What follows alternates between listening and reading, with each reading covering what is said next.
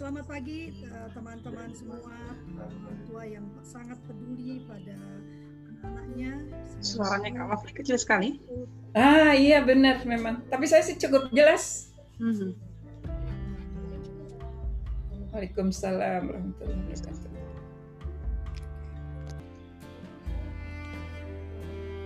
Apakah terdengar sekarang? Ah terdengar. Oke. Lebih enak di telinga. Oke, selamat pagi eh, sahabat-sahabat semua eh, yang eh, saya yakin sangat peduli pada anak-anaknya karena mau bersedia meluangkan waktu pagi-pagi untuk berdiskusi dengan kami.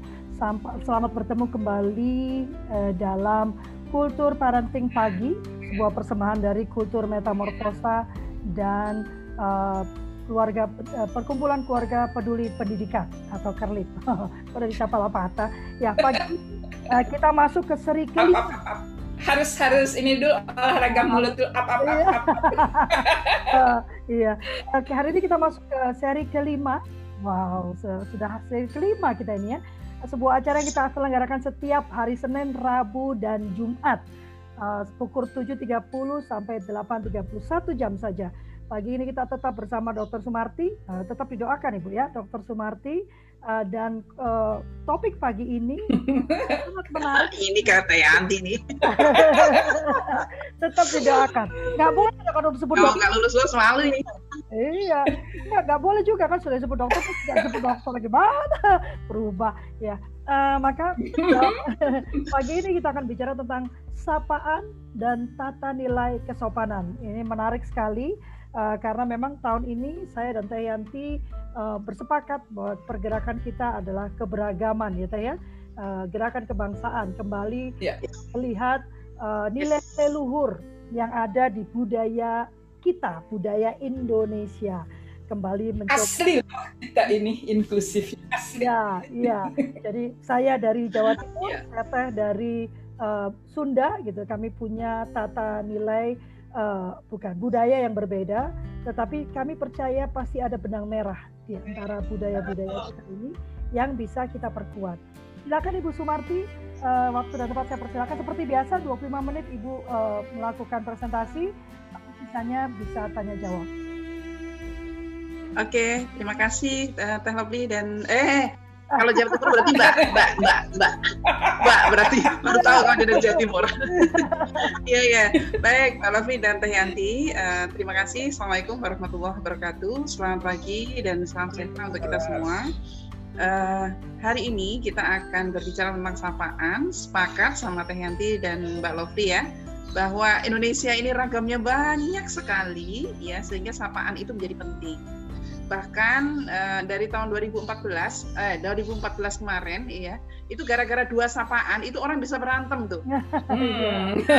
Iya. Padahal cuma cuma angka ya satu atau dua gitu ya. iya cuman angka satu atau dua tapi ujungnya ada kampret ada cebong nah itu kan jadi,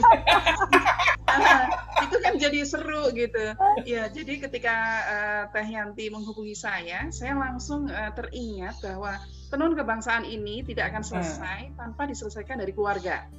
Iya. nah jadi literasi berkeluarga literasi dalam eh, apa hal yang sangat kecil sekali ya itu penting ya. Terutama dalam hal eh, sapa menyapa ya nah eh, ya karena latar belakang saya di literasi maka kemarin silaturahmi oke itu sebenarnya komunikasi dalam bentuk lain yang lebih sederhana lah yang lebih emak gitulah ya.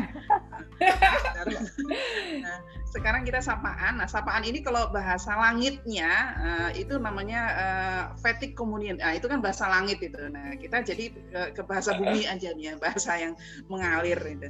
Jadi eh, kita ini kita harus komunikasi produktif komunikasi efektif dan lain-lain itu kan bahasanya canggih banget gitu loh.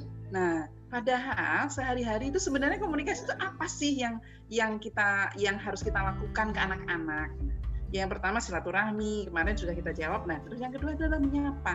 Menyapa itu adalah bagian dari unsur terkecil dan unsur terpenting saat berkomunikasi. Di level mana pun gitu ya. Baik saya izin share screen ya eh, Mbak Oh, tunggu, tunggu, tunggu. Eh, di ini dulu, co-host dulu. oke Ya. Oke, silakan Ibu sudah. Ya, terima kasih.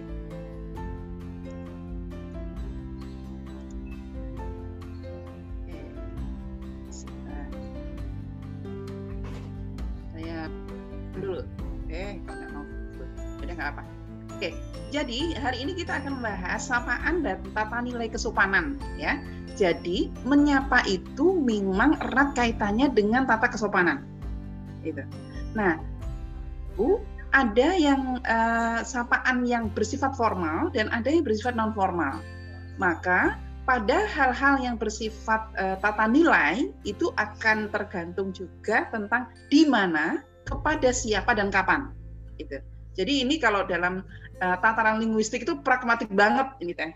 Nah, nah jadi ini kita uh, meng, apa ya membumikan bahasa-bahasa langit dari linguistik dan pragmatik uh, kepada ke, kepada bahasa pengasuhan gitu ya. Ya, jadi kalau Teh Yanti sama Mbak Lovely uh, minta ke saya ya nggak jauh-jauh dari literasi lah itu. Betul. Ya? Oke. Okay. Nah ini uh, nanti bisa disampaikan ya. Jadi masih sedang dalam berlangsung ya dokternya. Jadi mohon didoakan. Amin. Ya oke. Okay. Nah ini sapaan. Apa itu sapaan? Jadi uh, sapaan itu dari kata menyapa. Nah kalau orang Jawa itu sopo. Nah, orang di sopo gitu ya. Nah karena Bu Mbak Lovely baru tahu kalau kita sama-sama orang Jawa Timur. Jadi sama-sama sama-sama bonek ya. iya. Makanya nah. acaranya bonek semua. Iya, gitu. Nah, yang berarti adalah menegur orang lain. Nah, menegur orang lain ini tentunya bagi anak-anak adalah menegur dari orang yang terdekat, ya. Nah, jadi kata sapaan adalah kata yang digunakan untuk menegur orang yang diajak berbicara.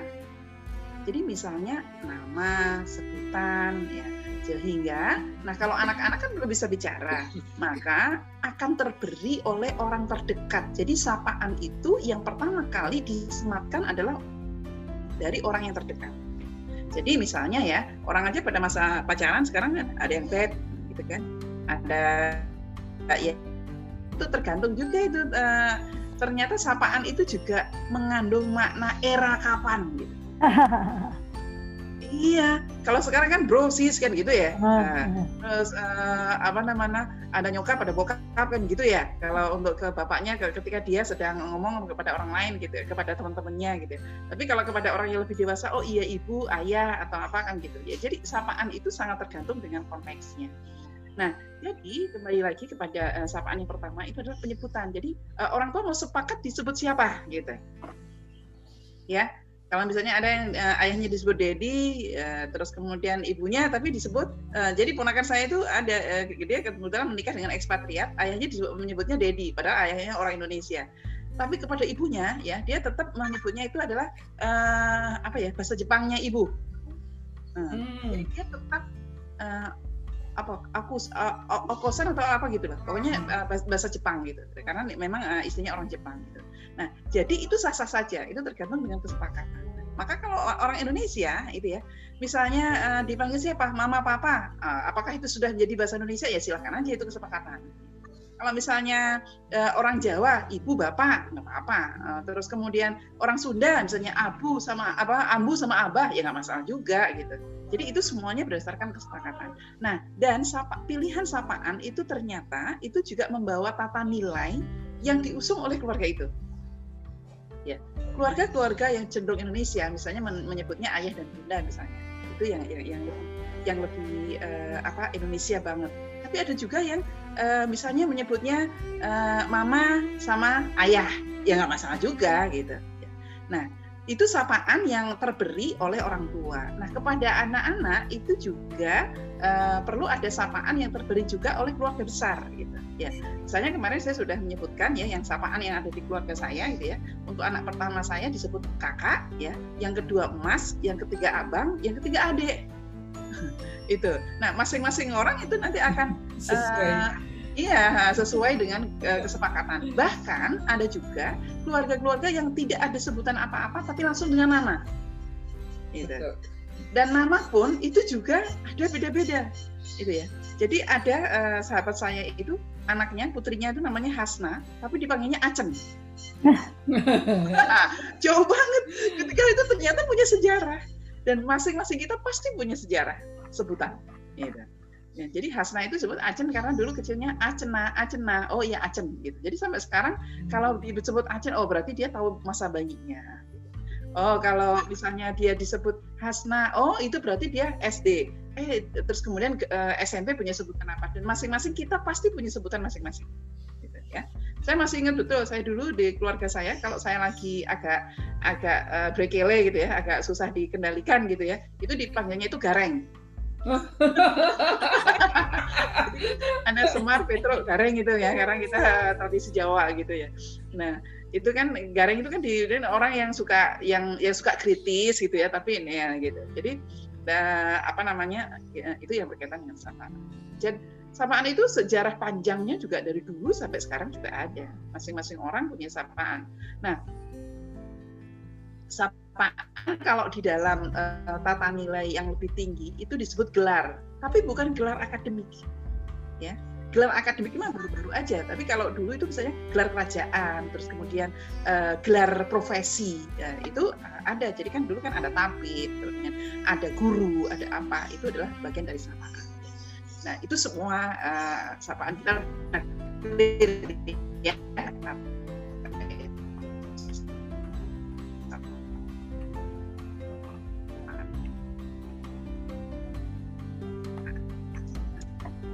Uh, kemudian kayaknya... entitas kebangsaannya, uh, ya profesinya, uh, dan nyamannya dia mau disebut siapa. Nah, jadi sehingga ketika pertama kali melakukan komunikasi, anak tidak salah. Nah, yang kedua adalah mengenalkan tata nilai baik. Jadi sopan santun ya itu dilihat dari sapaan. Nah, terus yang ketiga melatih sikap hormat terhadap diri sendiri dan orang lain juga kepada orang lain, gitu ya. Jadi melatih, menghormati itu menghormati diri sendiri dan orang lain. Uh, saya sangat terkesan ketika pertama kali mendarat di Malaysia itu uh, langsung oleh teman-teman di sana disebut encik mau disebut siapa? Ah gitu. Nah kalau sekarang kan mau dipanggil siapa Mbak? Nah itu adalah kata-kata yang sangat common ya, yang harusnya diberikan kepada anak-anak. Tapi harusnya lebih dulu dia menyebutkan misalnya Kak Lovely panggil saya Marti ya ah gitu nah sehingga dia tahu harus kita harus dihormati dengan sebutan apa gitu. Atau karena ada juga orang yang antara namanya dengan sebutannya itu beda banget. Ya. Namanya Abdullah dipanggilnya Wah itu. Ya namanya Saifuddin dipanggilnya Didin. Nah itu masih dekat itu ada yang yang sangat jauh banget itu Nah, sehingga uh, apa namanya rasa hormat ini juga akan berpengaruh terhadap relasi, ya. Jadi udah panggil saya aja Bude misalnya kepada orang yang lebih dekat. Uh, panggil saya uh, misalnya Bunda untuk yang yang ini dan dan lain-lainnya. Yaitu uh, apa namanya anak perlu dilatihkan ya. Nah, terus kemudian yang berikutnya bahwa kapan anak itu perlu dikenalkan ya. Ini ada pralahir ya calon ayah dan calon ibu itu perlu mengajak bicara janin dalam kandungan jadi itu untuk kelekatan ya.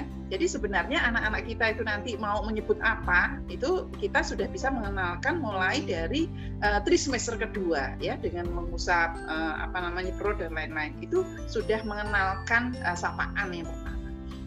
Nah, kemudian pada saat lahir sampai satu tahun itu mengenalkan sebutan keluarga inti ya, itu ayah, ibu, nenek, kakek, dan sapaan sayang keluarga apakah mau disebut dede, maukah mau disebut ade, apakah mau disebut uh, sweetie, ataukah mau disebut uh, anak soleh, ataukah mau disebut anak Indonesia atau siapa aja, atau ujang, asep uh, dan lain-lainnya itu tergantung dengan mbak, do gitu ya. Ya, saya sampai sekarang itu kalau ke keluarga besar saya itu masih dipanggil Nduk Bu Yati. Wow, karena udah mau punya cucu ya? Iya, betul sekali. Iya, karena dianggap karena saya anak bungsu. Oh. Kakak-kakak saya itu panggilnya tetap gitu. gitu. Iya. Dan itu uh, apa ya? Sesuatu yang dirindukan akhirnya. Sayang banget ya rasanya. Uh, uh, uh, uh, gitu. Jadi kalau panggil Nduk itu pasti keluarga inti saya gitu. Nah, terus kemudian umur 3 sampai 7 tahun itu adalah nama keluarga dan nama siapa yang disepakati oleh anak, gitu ya. Jadi apa, mau disebut namanya siapa, gitu ya. Misalnya namanya uh, uh, namanya Lovely, gitu ya. Mau disebut siapa? Mau disebut Ai, ya udah panggilnya Ai, gitu. Lovely, kamu namanya jauh dengan sapaan. Biasanya dulu, biasa dulu dipanggilnya Afi. Oh, gitu. Jadi panggilnya mereka Afi. Jadi Afi kayak si Pitayan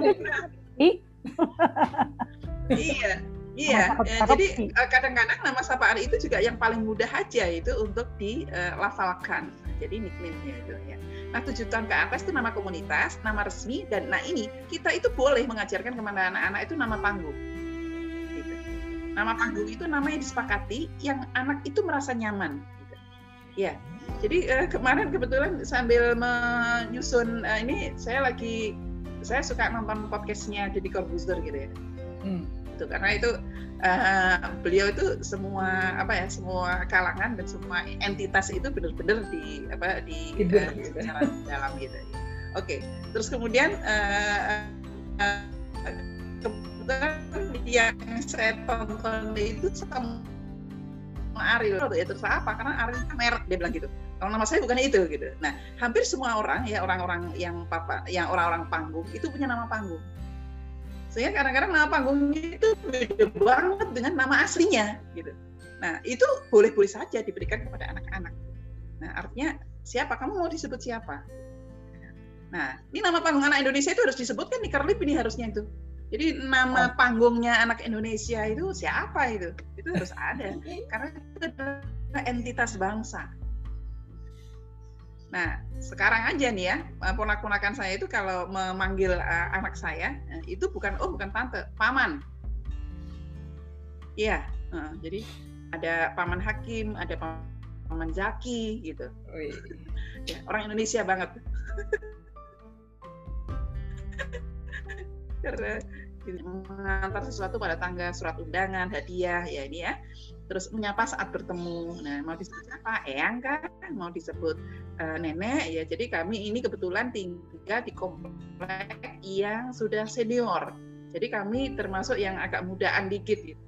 Jadi depan saya itu anak-anak panggilnya Mbah Jio karena memang dia sudah Ya, terus kemudian ada yang dipanggil Eyang, nah, terus ada yang dipanggil Mama siapa, Bunda siapa gitu. Sampai kadang-kadang nama kita jadi lupa gitu karena uh, kalau enggak nama anak kita.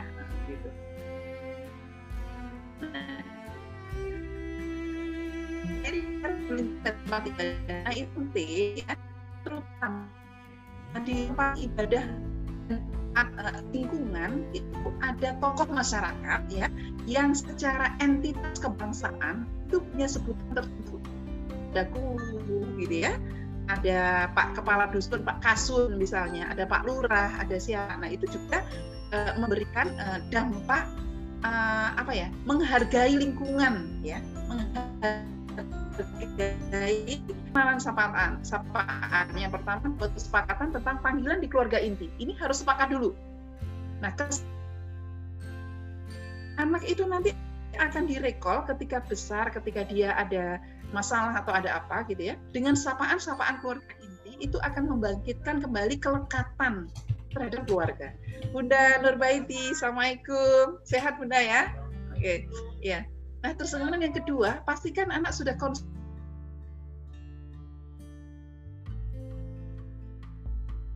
itu harus disepakati dulu ya karena ini menyangkut konsep diri menyangkut persepsi diri ya jadi bahasa itu tidak bisa berdiri sendiri dia juga akan berpengaruh terhadap emosi juga berpengaruh terhadap rasa percaya diri kenalkan sapaan sesuai usia asal usul keluarga ya jadi misalnya kalau orang Jawa ya dipanggil Mbak gitu.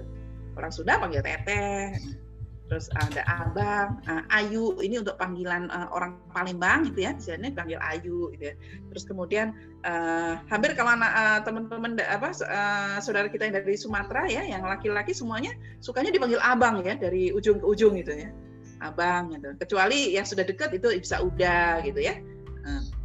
Nah, terus kemudian yang berikutnya adalah kenalkan kebiasaan yang khas pada komunitas saat menyapa.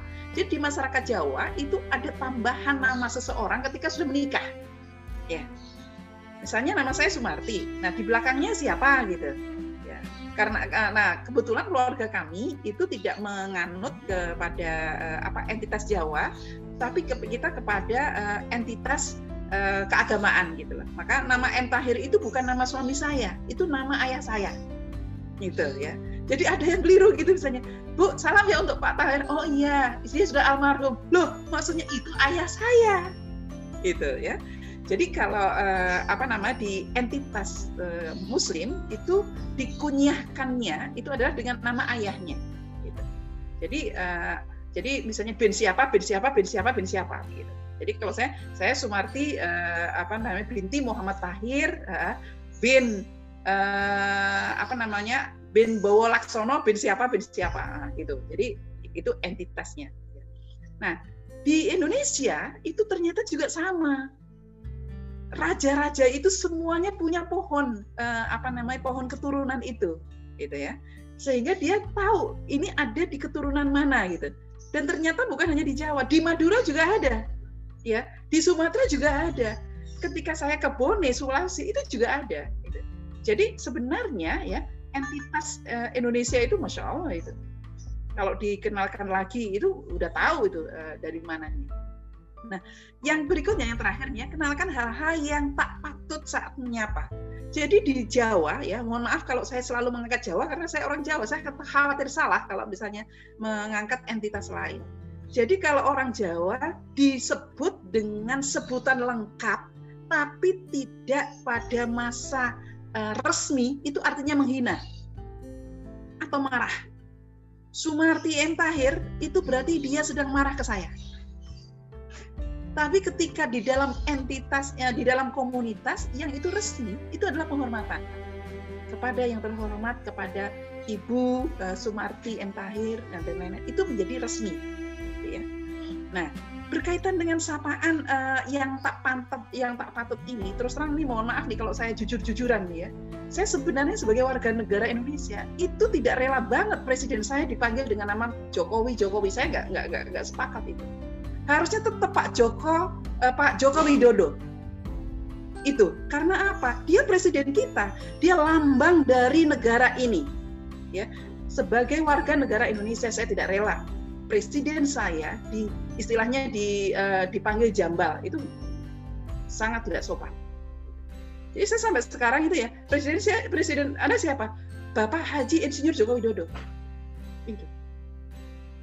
Ya jadi ingat ya teman-teman jadi jangan biar akrab. Bukan. Dia tetap presiden dia lambang negara kita dan kita harus bangga dengan lambang negara itu. Gitu ya. Jadi misalnya uh, siapa uh, apa namanya gubernur anda ya bapak Ridwan Kamil. Jangan Pak RK Pak RK rukun rukun kampung. Enggak. Gitu ya. Jadi ini mohon maaf nih kalau saya harus terus terang nih. Karena ini entitas bangsa. Nah, yang terakhir, anjuran dan larangan. Anjurannya eh, meminta izin saat berkenalan, meminta persetujuan saat menyapa, dan yang terakhir pilih sapaan yang paling sopan sesuai dengan konteks. Jadi ketika saya misalnya dalam konteks resmi kepada Yanti ya, Ibu Ibu Yanti, eh, karena ini konteksnya resmi atau nggak resmi nih teh? ya, ya.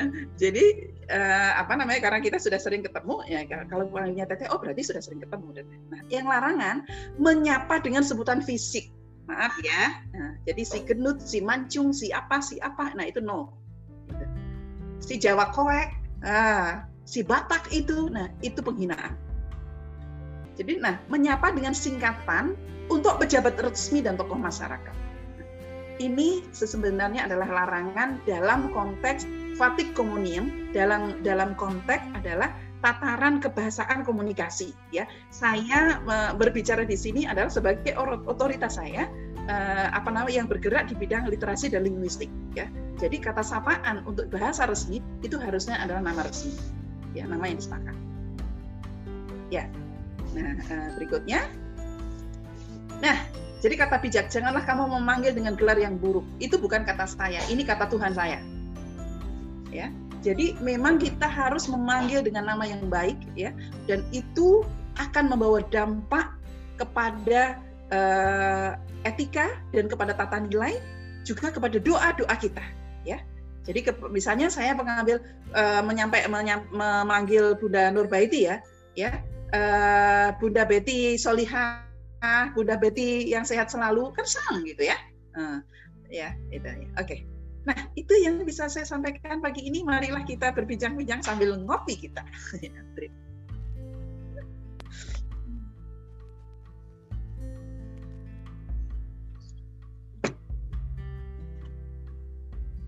Ya, masih di mute uh, Bu Yanti? Iya, Lovely mana? Ini hostnya Lovely hari ini. Tapi ya kita berdua lah ya.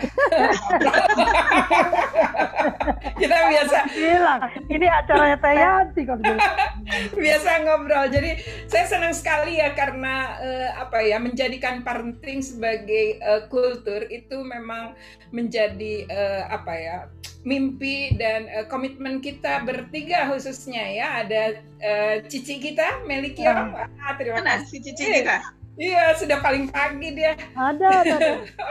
Luar biasa ya. Selamat pagi. Pagi. Nah, ini ini saya sengaja datangnya terlambat kalau enggak nanti saya tuh di itu ini kemarin. Ini enggak ada pembagian jadwal gitu. Tapi terima kasih banyak ya gara-gara ada Senin, Rabu, Jumat. Sekarang pagi-pagi saya udah dandam biasanya saya masih di dapur. Saya juga saya. Terima kasih banyak Bu Sumarti. Eh, pengen dipanggil apa ya, Tete? Nah. eh, ilmu sebagus apa pun tanpa praktek percuma. Nah, ya kan? Hari ini saya kaget sekali li saya kaget sekali lihat Kak Lovely kayak guruku cantik sekali. Ya, sekali. saya nggak disebut cantiknya. Oh enggak ah, males. nah ini artinya akrab, artinya akrab. Tenang aja teh. ya silakan, ini, silakan lanjut. Ini banyak banyak teman-teman kita dari jauh dok loh. Dari Mas Sohi itu ada Nyonya iya. itu tuh siapa ya? Eh ada Kak An Wiladida. Ah, siapa yang nggak tahu Kak An ya? Uh, kepala sekolah yang diajak bicara oleh Mas Nadim saat guru belajar. Wey, Ada dari Maros tadi saya lihat ada Pak Idrus. Pak Idrus itu uh, kepala DP3A uh, eh, Maros, keren kan? Eh, ada ada teman lama kita nih, kayaknya ada Pak Pak Gun nih, Pak Tri. Iya, ada Pak Trigunadi. Wah, terima kasih banyak. Wah, kita banyak ya. Waalaikumsalam. ya. Iya. Dulu putri saya itu pertama kali dipegang sama Pak Gun. Iya. Ini banyak juga fasilitator nasional sekolah ramah anak. Wah. Eh, hebat. Salam kenal Pak Pak Gunadi. Salam kembali Bu Meli. Ini sensori integrasi nih. Waalaikumsalam Bu Yanti, Kak Lovely. Ah, Mbak Umi. Ah, Mbak Umi. Teti, apanya banyak ya. Tadi juga uh, Mbak Dia juga itu Fasnas uh, SRA. Jadi udah sapanya nanti senang, senang banget ya. Sebentar ini ada dari beberapa daerah dulu. Itu Magelang. Terus apa ya? Kan praktek, sapaan Kalau, dan tata kesempatan. Oh iya, itu langsung praktek ya. Hebat. Kalau nanti uh, kayaknya perlu di rename ya namanya siapa dari mana. Jadi kita bisa tanya sapaan di sana yang ya, yang asik betul apa sekali. sih? betul nah, sekali. banget kan? Ya, kita kan sampai sekarang tuh lebih suka dipanggil mbak. Nah gitu. Saya sih masih teteh lah teh Yanti. Oke, Lovely silakan. Diskusinya ya. sih dengan Lovely. Saya sih menyapa aja dulu. Ada tugas masing-masing ya. Saya pikir ini menarik sekali Bu Ya waktu saya baca judulnya. Ini uh, sesuatu yang sangat menarik gitu. Karena kita uh, dengan era tiba-tiba kita ada di rumah dan semuanya masuk ke online, uh, sering kali kita melupakan uh, quote unquote tata krama menyapa itu ya. Uh, kalau misalnya WhatsApp itu kan uh, kadang-kadang bahkan kita tidak lagi melihat apakah orang ini lebih tua ataukah ataukah sejajar itu satu. Yang kedua, kalau baru itu uh, kalau kami uh, saya ya uh, diajarkannya kalau dengan orang baru itu langsung uh, menganggapnya beliau lebih tua gitu walaupun hmm, karena kita nggak tahu gitu ya. apakah lebih tua apakah uh, posisinya lebih tinggi dari kita atau tidak tapi uh, pertemuan Hormat. pertama itu saya diajarkan untuk selalu menggunakan bahasa Jawa yang kromo kalau nyapa pertama yes. gitu kan uh, jadi cuman kalau masa sekarang itu anak-anak uh, zaman sekarang itu dia langsung menganggap lebih rendah jadi bukan bukan bahkan bukan sejajar ya lebih rendah yes. saya pernah uh, disapa oleh seorang guru gitu kan uh, ini lovely ya? Uh, ya gitu kan. Uh, iya saya juga kayak terus oh oh gitu ya? Iya. Uh, terus saya undang uh, uh, saya guru di sini. Oh iya uh, uh, puji Tuhan ibu gitu kan. Nanti ikut acara kami ya ibu di ini. Oh gitu. Uh, lovely? Apa di Asapena oh saya sekjen. Oh oke okay. terima kasih lovely gitu. Padahal dia sudah tahu posisinya dia tetap manggil lovely gitu. Karena yakin banget saya pasti masih lebih muda gitu kan. Secara kan wajahnya kan cibi-cibi gini kan ya. dia sih senang aja begitu. Iya. Pasti dia belum lihat badannya ya. oh, nggak boleh ngomongin fisik tadi, nggak praktek kau.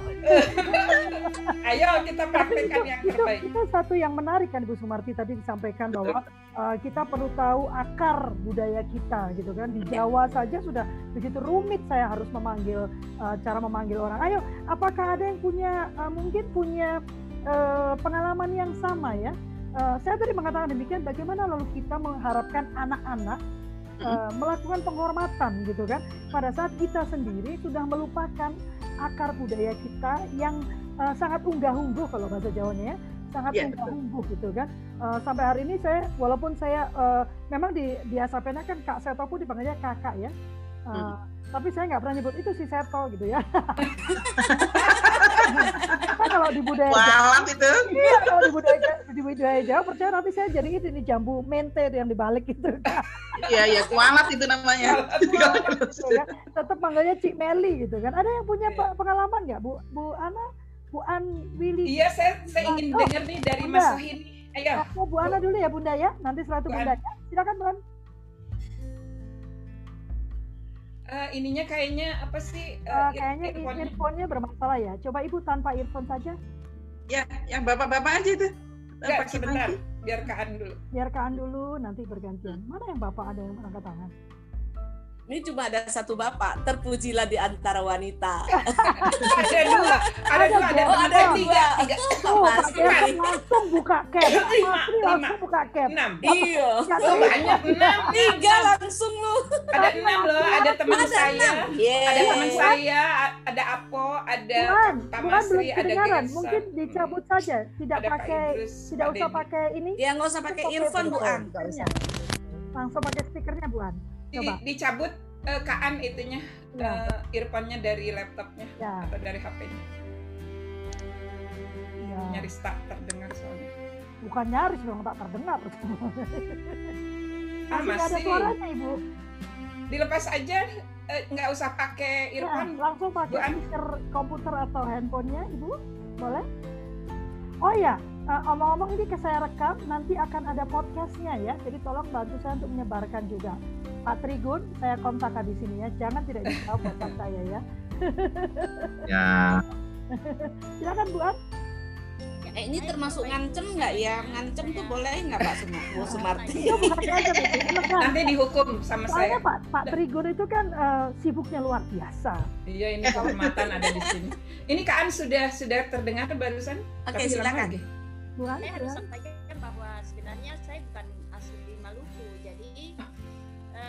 budaya yang saya sampaikan saya uh, mengikuti dan sepanjang kita orang timur di sini bahwa uh, saya memang campuran. Jadi budaya saya budaya Jawa NTT dan Maluku saya padukan. Nah, sepanjang saya menganggap itu baik dan masih uh, masih dalam yang masih uh, dianggap baik di Maluku maka saya mengikutinya.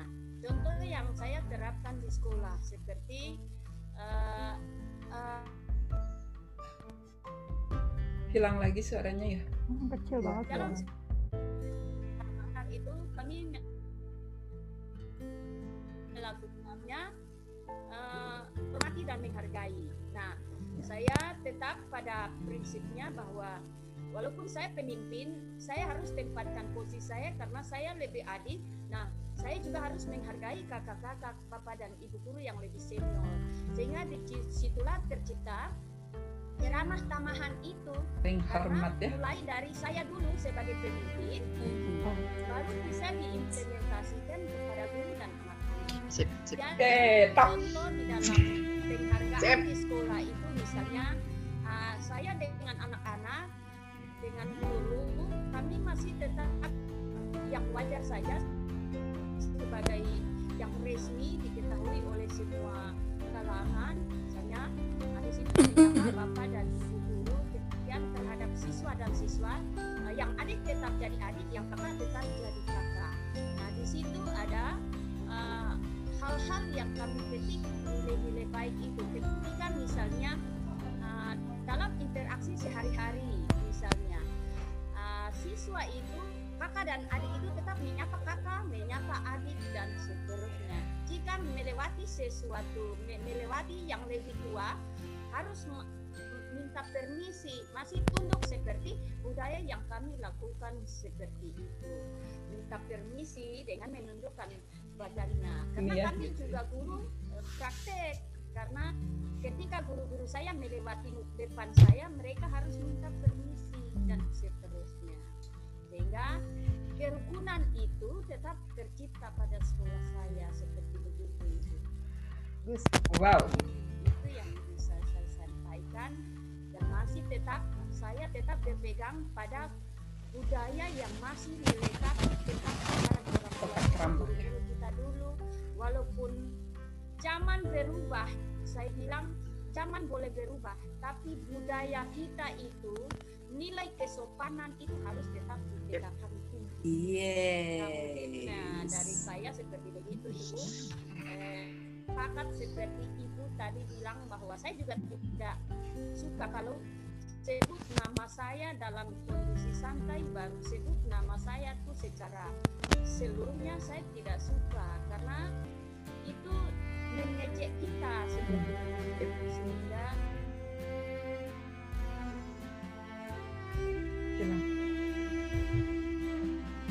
nggak kedengaran.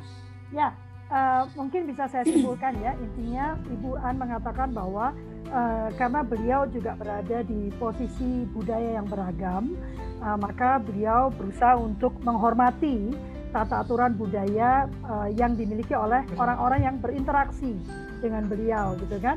Ada pepatah mengatakan di mana kaki dipijak di situ langit dijunjung gitu kan uh, jadi itu juga satu hal yang menarik gitu Bu. Silakan Bu Sumarti, nanti kepanjangan aku ngomongnya. Silakan Bu Sumarti. ya ya, semangat ya. Di mana bumi dipijak, di situ langit di situ langit dijunjung. Jadi memang uh, Bunda dan Ayah semuanya yang hadir hari ini mengajarkan tata nilai ini tidak bisa kognitif ansih, ya. tapi memang harus dengan praktek. Jadi uh, kalau di Maria Montessori itu ya ada yang namanya social grace and courtesy itu uh, diajarkannya maksimal usia 8 tahun. Jadi jangan mimpi anak punya sopan santun ketika di atas 8 tahun diajarkannya. Jadi ajarkannya harus sekecil mungkin karena apa? Tata nilai dan tata kesopanan ini harus menjadi automation, harus menjadi otomatis gitu. Nah, maka uh, maka ini ya uh, terutama di uh, PAUD terutama ya dan di SD kelas rendah pelajaran tata nilai ini harusnya menjadi lebih penting dan lebih utama hmm. gitu. Jadi ya. uh, kurikulum apa pun yang dipakai itu ya, secanggih apa pun itu ya, ketika entitas kebangsaan kita hilang, ya, ke manakah Indonesia? Itu yang harus kita pikirkan, hmm. gitu. Saya sampai detik ini tetap menghargai wong ke wongnya Ki Hajar Dewantoro. Mengorangkan ya, itu kan wong ke wong ya. gitu. Iya. Nah terus kemudian pemanfaatan barang bekas itu kan Indonesia banget. Nah sekarang ya. ini coba kita semuanya ini ada di dunia di ranah pendidikan terutama ranah pendidikan keluarga. Dibenahi itu. Oh iya. Benar dengan barang bekasnya. Ah, uh, iya ini kon apa kon mori kemarin ini itu namanya berbenah sadis saya bilang begitu sama teknik itu. Nanti sore kita bebenah ya oh nanti sore ya. Aduh. Nanti sore ya Iya, ya. saya ini saya belajar karena kebetulan mantu mantu ponakan kami orang-orang uh, Jepang, Jepang ya, emang rapinya mas Allah, rapi banget. Gitu. Luar biasa ya. Oh Luar mereka biasa. darahnya perfect ya. Oh, darah A. Iya. Bahkan itu uh, apa namanya uh, gula yang masuk ke anaknya itu diukur setiap hari. Oh itu memang wajib itu. Uh. enggak nanti diabetes Iya iya iya itu dari kecil nanti dari oh, kecil. Luar biasa ya. Iya. Karena banyak sekarang yang uh, usia anak sudah diabetes karena gula-gula itu betul, kan. betul, betul, betul. sebenarnya. Uh, iya. Dan dan itu kan karena abai dia. Nanti kalau gerak-gerak ini urusannya Pak Trigunadi itu nanti karena dan sebenarnya iya. yang lebih nah, kita banyak ahlinya ini iya. Jadi sebenarnya lebih gimana Pak Tri? Ya lebih pastinya adalah eh, meningkatnya kasus-kasus gangguan emosi perilaku, hiperaktivitas, agresivitas, dan yang Ah, betul. yang merusak tata nilai dan tata kesopanan itu pada anak Benar, usia dini. Jadi sebenarnya gula itu lebih dikhawatirnya bukan karena diabetesnya, tapi karena perilaku ya. uh, meningkatnya ya. hiperaktivitas, ya perilaku yang di mana anak usia dini itu memang lagi aktif-aktifnya ditambah gula jadi hiperaktif gitu. Oh. Nah, ini ahlinya. Ini dia ahlinya kalau udah ngomong Bener-bener nih. keren nih. Makasih nih Pak. Padahal paling gampang membuat anak diam tuh rasanya dengan pakai gula-gula. itu banyak ibu-ibu yang bilang Iya. gitu ya. Justru Eh, masih saya menunjukkan, mau menunjukkan Langsung Satu masukin ya. daftar Lovely Pak Tri. Waduh, makanya aku bilang nanti Sudah, sudah dikontak langsung. Oke. nih, Jawab. saya Kita bicara soal gula. Satu ini, satu buku. wow. Wow, anak cucuku. Ya. Ya, ini Siapa ditulis 1938. Kebayang sebelum Indonesia merdeka. Wow. Wow. Yang menulis adalah A. Hasan. Beliau adalah Oh, guru iya, pertamanya pendiri Bung. Karno. Wow. Eh, persis ya, persis. Yes, persis, betul. Persis. Nah, di sini disebutkan jangan diberikan anak gula-gula. Bayangkan tahun 1938 Pak kita Tribunadi. nggak pernah baca ya, jadi Nah, Iya, iya. betul. Sebelum eh, Sengelberger mengeluarkan eh, segitiga piramida perkembangan, Pak, ini orang Indonesia yang nulis. Hmm. Iya. Wajar Iya. karena literasinya rendah. kita Ya, baru makanya hari ini kita belajar. Oke, lanjut. Iya, dan di sini dikaitkannya dengan apa coba? Dengan adab. Artinya di situ dengan adab.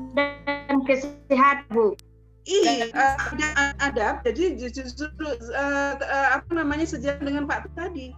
Jadi kalau anak kendali Oh, iya. geraknya sana kemari gitu ya, ya gimana dia mau duduk manis? Gimana dia mau bersalaman? Itu kan Dia akan nggak sulit. bisa- gitu. Apalagi Nggak kalau- bisa duduk di Hmm, apalagi kalau- kan? Betul, apalagi kalau sensor taktilnya kena, mana dia mau bersalaman? Yang ada adalah lari. kan gitu. Ya. Oke, jadi terima kasih tadi Wah. dari eh, Maluku ya Bu ya eh, atas sharing paginya. Saya sepakat banget itu ya entitas kebangsaan itu tetap harus sesuai dengan eh, apa namanya ke Indonesia. Ya silakan yang lainnya monggo. Kayaknya ke Sulawesi deh dari Mal- Maluku ke Sulawesi terus ke Tadi ada bapak-bapak. Jadi, Mbak Betty ya, ya Mbak. Bapak-bapak. Oh, Mbak Betty. Oh, silakan Bunda, silakan Bunda. Kok Iya Pak Idrus, waduh ini internetku nih. ada Pak Idrus, eh tadi yang mengingat mengingatkan. Silakan Bunda. Nah ini udah udah buka eh bukan ini tidak udah dulu. Wah ini ujung timur ujung barat ini ada dari dari Serdang banyak. suara saya kedengaran nggak? Kedengaran? Bunda. Terdengar, Oke. Setelah Mbak Betty, Pak Idrus ya, Pak Idrus sudah buka cam. Kacamata. Saya Silakan, sedikit, Mbak. saya sedikit, saya sedikit aja, hanya akan mengingatkan Pak Kasur, nama aslinya adalah Suryono. Kemudian karena dia pernah dipanggilnya Kak Sur. Kasur jadi Pak Kasur, Nah, akhirnya kita manggilnya Pak Pak Kasur. Mengingatkan itu saja. Makasih. Terima kasih Mbak Betty, Waalaikumsalam. Iya, sama dengan Kak Seto dibagi si Komo. Oh, iya. Tapi itu beda itu. Tapi hebat loh, setiap kali macet kita ingat Pak, ingat si Komo. Bener itu melekat Lewat. banget. Jadi senyum sendiri pas macet ya. Ya, itu ikonik banget itu. Ya, silakan nih Pak Idrus sudah. Pak. Idrus. Ya Pak Idrus, silakan. Unmute Pak. Belum unmute Pak. Ya. Ya, sudah. Saya mohon maaf, saya hanya nyimak nyimak saja Ibu Yanti. Kebetulan sambil kerja. Enggak apa-apa Pak. Ah, oke. Iya. Enggak Nah, ini apa-apa Pak. Dari pandangan bapak-bapak. Dari pandangan bapak-bapak. Tapi kayaknya tadi Pak Tri boleh nih Pak Tri. Pak Tri tadi mau ngomong apa tadi Pak Tri Gunadi? Oke, Tribun. boleh.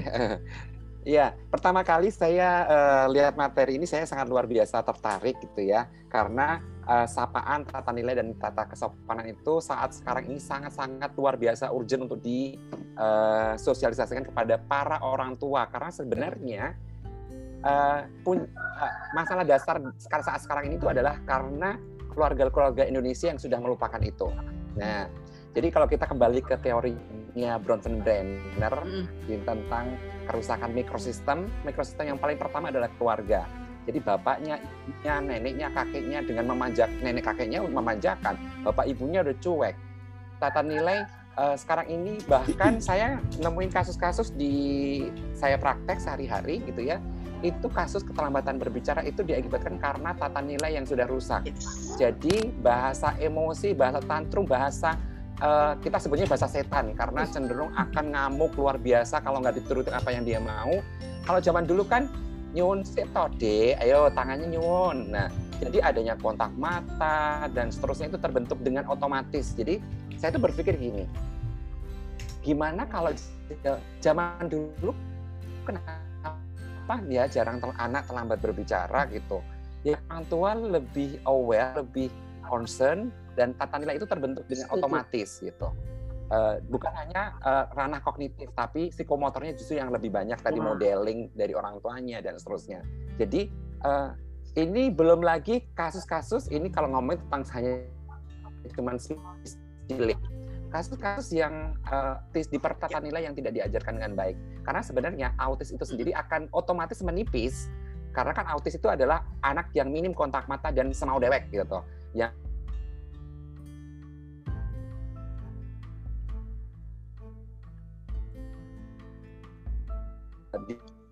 dibentuk seperti orang-orang zaman dahulu yang mengajarkan mengutamakan tata nilai dan tata kesopanan. Kalau otomatis mau nggak mau misalnya contoh nyuwun. Suaranya hilang-hilang apa saya aja ya suara hilang-hilang ya?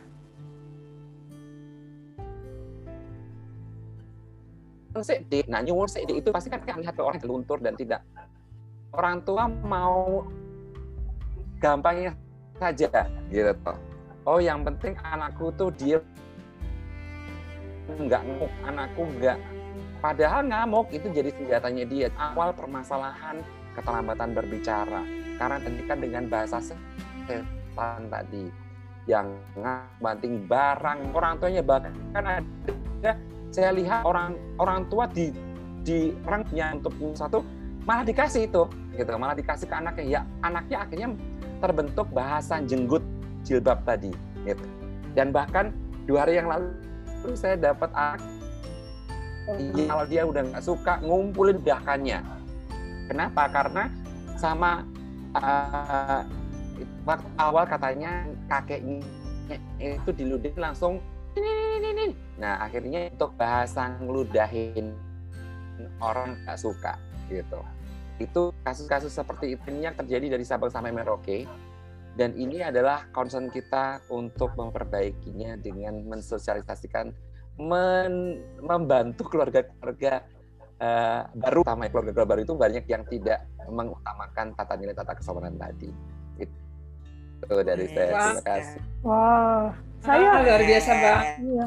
Saya saya setuju uh, banget Karet karena uh, jadi Jabar Santun ini menjadi titik-titik uh, awal yang baik ya. Ya saya setuju sekali ya karena uh, banyak saya temukan orang tua itu sudah tidak punya kendali suaranya pada uh, suaranya nggak kedengaran ya? Lempar kelihatan. Uh, halo? Aduh hari ini koneksiku jelek banget.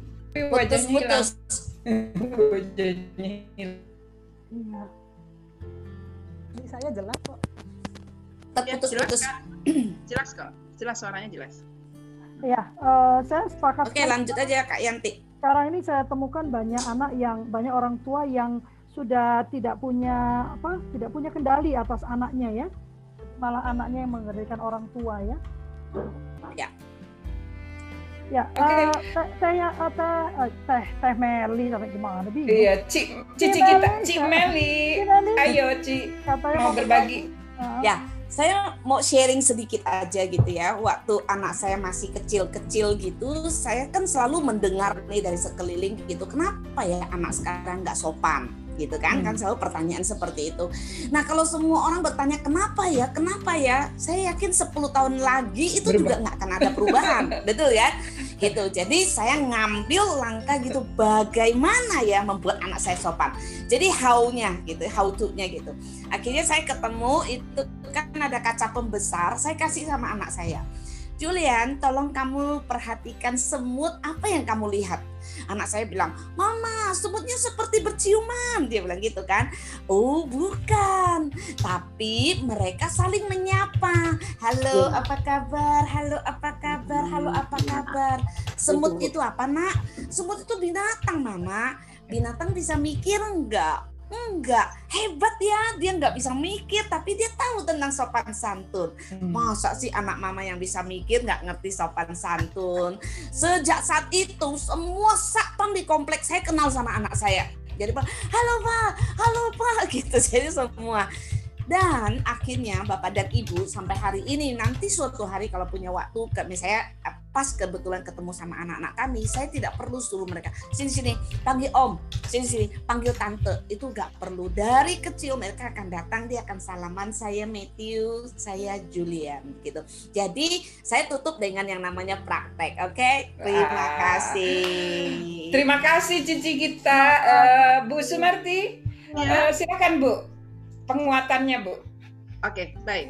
Jadi uh, apa namanya sapaan itu saya sepakat dengan Teh Meli bahwa itu adalah bagian dari entitas dan cara menghormat. Nah, maka sekarang ini kalau Indonesia ini mau kembali merajut tenun kebangsaan dengan baik ya, silahkan uh, menyapanya itu dengan sesuai di mana mereka itu ber, uh, berasal atau di mana mereka berada, gitu ya. Nah, misalnya saya sekarang di Depok, tidak uh, kalau orang tahu saya orang Jawa Timur akan dipanggil Mbak, gitu. Nah, tapi karena di Depok ini sudah sangat uh, apa namanya sangat kompleks, maka kita akan menggunakan kaidah-kaidah yang bersifat nasional. Misalnya kakak, adik atau apa. Sehingga tetap entitas kebangsaan Indonesia itu tetap ada. Itu yang pertama. Nah, yang kedua, uh, tolong kepada uh, anak-anak kita itu ya, uh, kembali lagi bahwa sopan santun itu hanya sampai 8 tahun waktunya.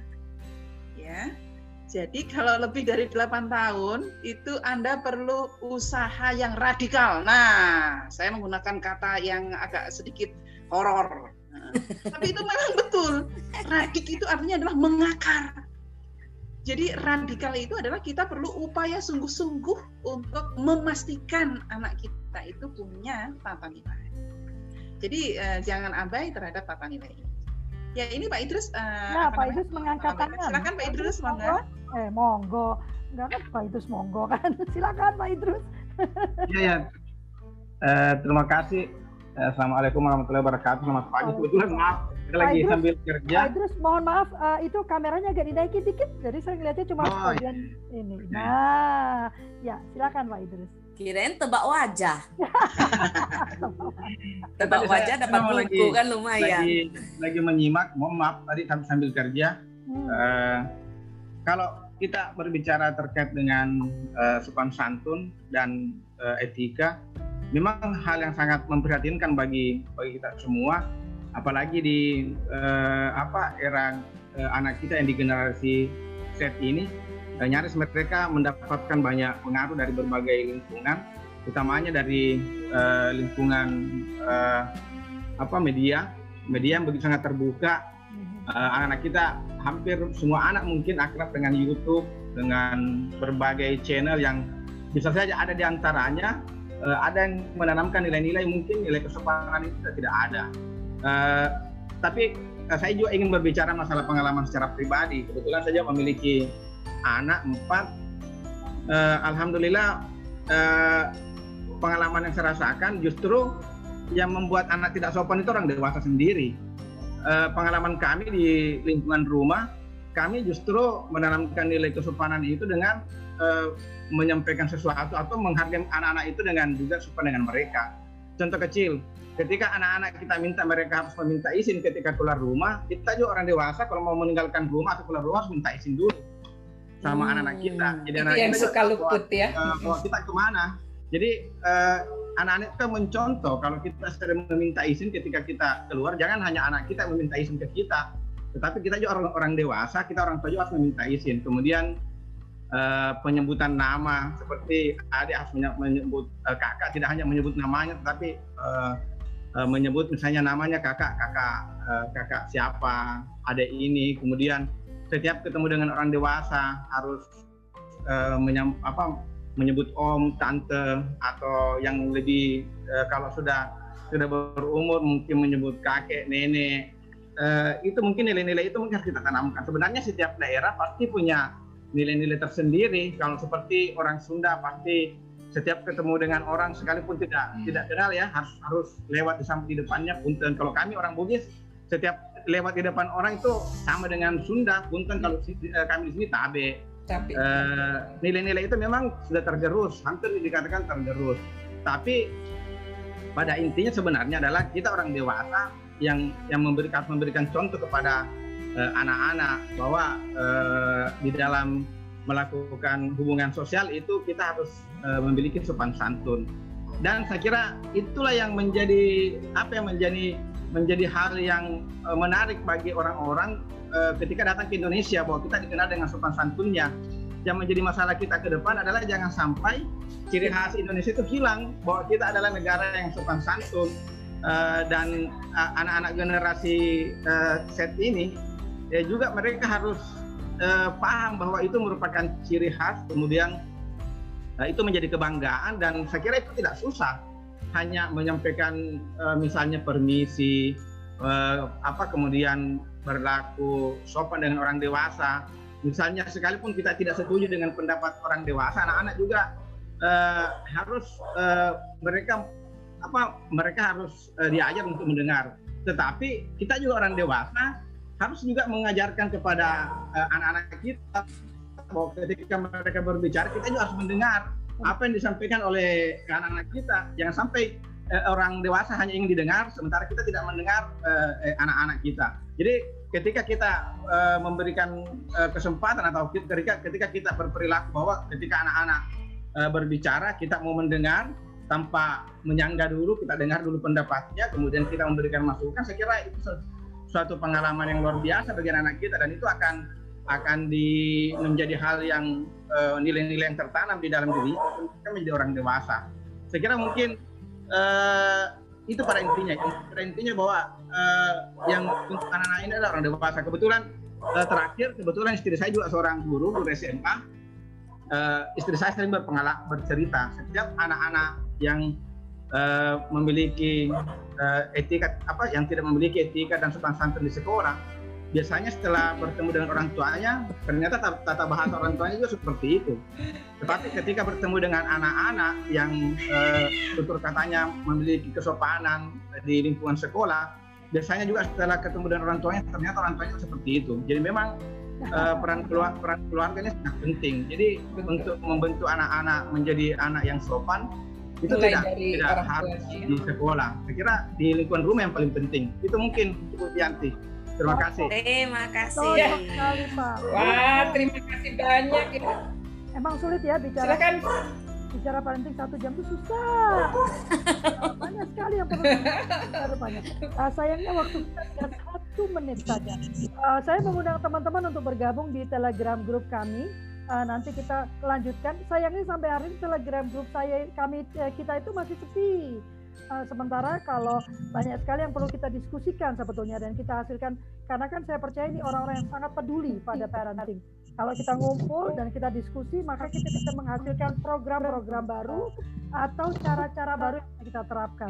Uh, Bu Sumarti, yuk ya. ditutup yeah. dengan uh, yeah. uh, ini Ya, baik. Terima kasih eh, Bapak dan Ibu semuanya atas atensinya pagi ini. Kembali lagi kami mengingatkan bahwa entitas kita adalah orang Indonesia dari berbagai suku yang menyatu dan memiliki tujuan yang mulia untuk tetap Indonesia.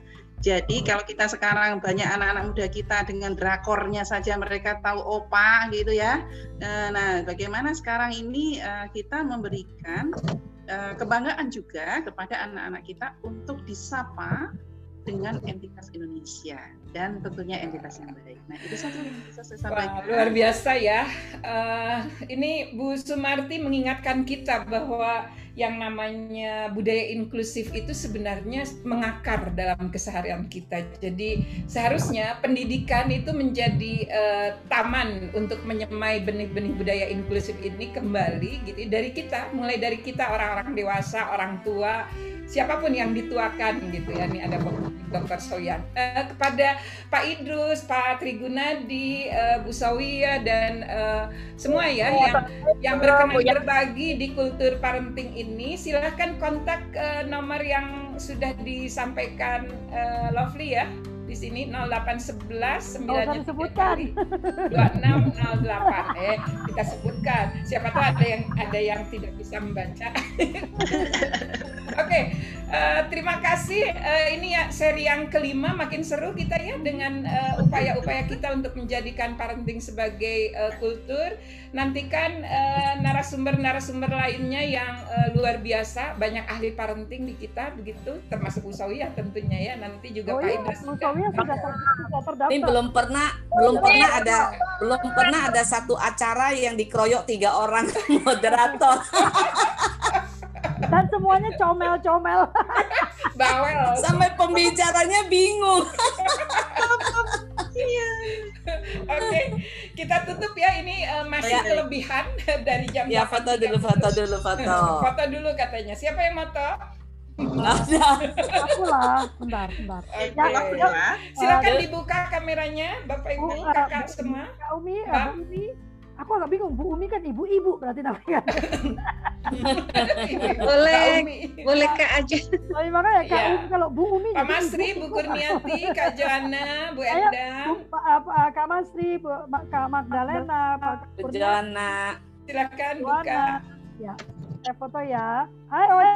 Oh, udah saya. Silakan difoto ya. Satu, dua. Lo itu Kak Tanti kenapa jadi cuman ini doang? Kak Umi juga hilang. Iya. Jangan, ya, jangan bisa. Jangan harus dicat dulu ya. Nanti muncul chatnya nanti ya.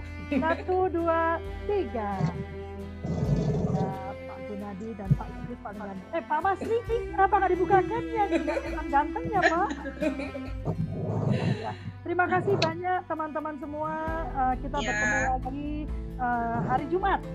Hari Jumat Jumat pagi juga uh, ya. Kak Di, Kak Di ya yang akan ya, Mbak Di. Kak Di ya. Uh, aku pikir itu laki-laki loh, jadi aku panggilnya Pak. Dian, Diana namanya. Diana bukan ya, ya, ya, Kak Di, Kak Di. Bicara keluarga Pancasila. Oh, pas oh, banget ya. pas ya, banget kita. Nanti kita Nurbaiti ini saya udah penuh sampai Februari luar biasa. Wow. Ya, gaya bos, saya udah penuh. Hebat ya. Itu juga podcastnya. Jadi dari sini saya rekam dan keluarkan dalam podcast Andri ya. Ya nanti pembicara yang dari sini masuk ke TV ya. Ah, siap. siapkan, siapkan. Oh itu ya apa Prativi? Ya? Prativi ya. Nanti Jumat ini Kak Yanti. Nah, Kamu IG juga ya. Terima kasih. Parentingnya loh ya. Awas. Ngancam dulu dia. Tuh, Bu Sumarni, ini pakainya tolong ya. Ngancem itu tadi kata Pak Kus itu bahasa setan. Iya nih, hari ini ada kosakata baru dia ada bahasa setan, berarti ada bahasa malaikat dong. Iya betul. ini bertiga luar biasa rame banget. Pagi-pagi udah seru ya. Pokoknya nanti acara TV lain hilang semua gara-gara kita. Padahal ada komentar apa-apa deh. Karena udah ambil anggun loh aku gara-gara Kak Meli Sekarang saya diminta, Bu, bisa nggak hari Senin? Oh, nggak bisa. Saya ada acara.